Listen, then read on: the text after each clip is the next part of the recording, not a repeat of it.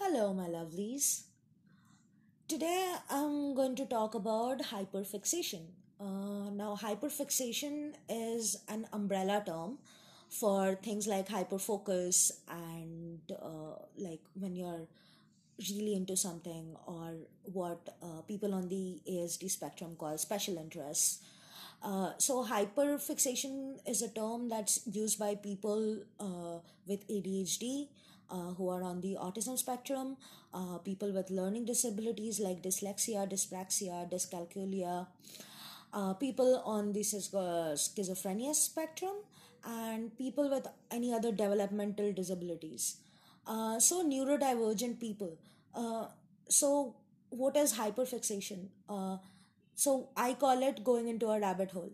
So if I really like something, I'll binge watch it and it's not addiction. Addiction has uh, more permanent consequences. And like when you're addicted to it your like very existence depends on it because like you're so dependent on it.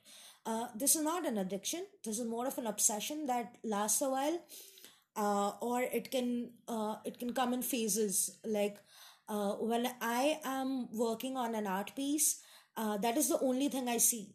And if if it takes hours it'll take hours and i'll not do i'll not know anything else. I'll not see anything else. I'll just be hyper focused on that one thing and until i finish that piece of art and it doesn't matter what else is happening around me or like it doesn't matter if i haven't eaten or if i haven't slept.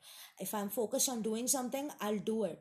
Uh, so hyper fixations can be in form of forms of hobbies like some people are majorly into crafting some people are majorly into art some people are into writing some people are into uh, like uh, making stuff.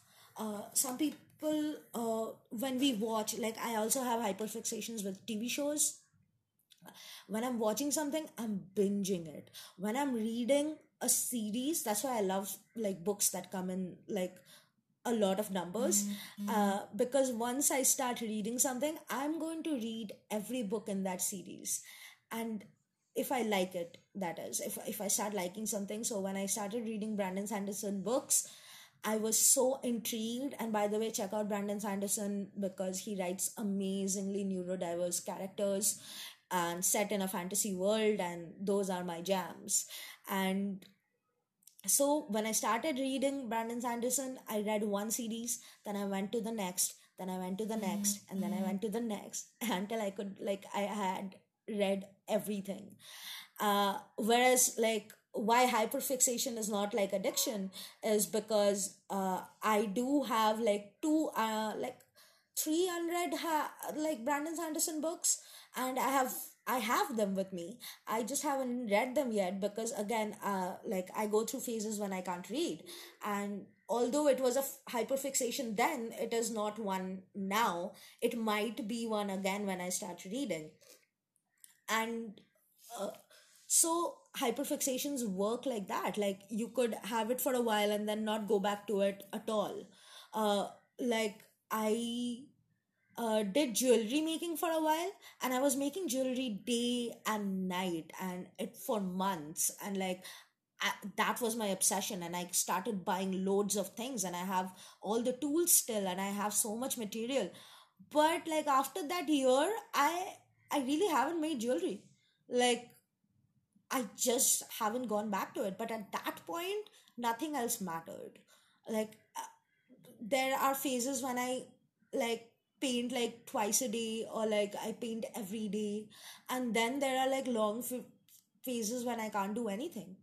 Like, uh, so these are hyperfixations and like uh, every neurodiverse person i have spoken to uh, works like this and sometimes we use it as coping mechanisms like we go back to things that we really like and then we do that and then we uh, immerse ourselves in that and it can be therapeutic. Like uh, painting is therapeutic for me although it, it can also be hyperfixation but i focus really well on it and then i forget everything else and then it's therapeutic and it's like your thought is on paper and writing poetry gives me the same kind of high. And like hyperfixations aren't bad it's just something that we have. Like recently i asked like a friend like how he finished an entire book in like two days because it's a big book. And he said it's because when i like something i can do it without stopping. And uh, my dude you have hyperfocus and that's a hyperfixation. And so that's that's that's how we work. And uh, it's okay again like i just keep talking about things that we have uh, that that i want to tell you that we are different but that's okay. Like do not strive to be like a neurotypical like uh, like we are setting impossible standards for ourselves. We have to give ourselves a break. We have to give ourselves the space to be neurodivergent. We have to give ourselves the same kind of space that we would give our friends to be themselves right? So you be you. Ask for help when you need it and you do you like with every molecule in you. It's like so yeah um if you have questions or if you want to ask me something if you want to talk to me about something uh i uh i i am available uh, by email or uh, which is bose dot s-h-r-e-y-a-s-i at the rate gmail dot com. It's b-o-s-e dot s-h-r-e-y-a-s-i at the rate gmail dot com. Uh, you can email me you can also find me on facebook and probably ping me uh, if you're not in my friends list uh, i have an option of not replying to you if you are creepy. So that's that. I wanted to get some questions and comments and uh, things going. So there's that. Uh, it's seven minutes already so see ya. Bye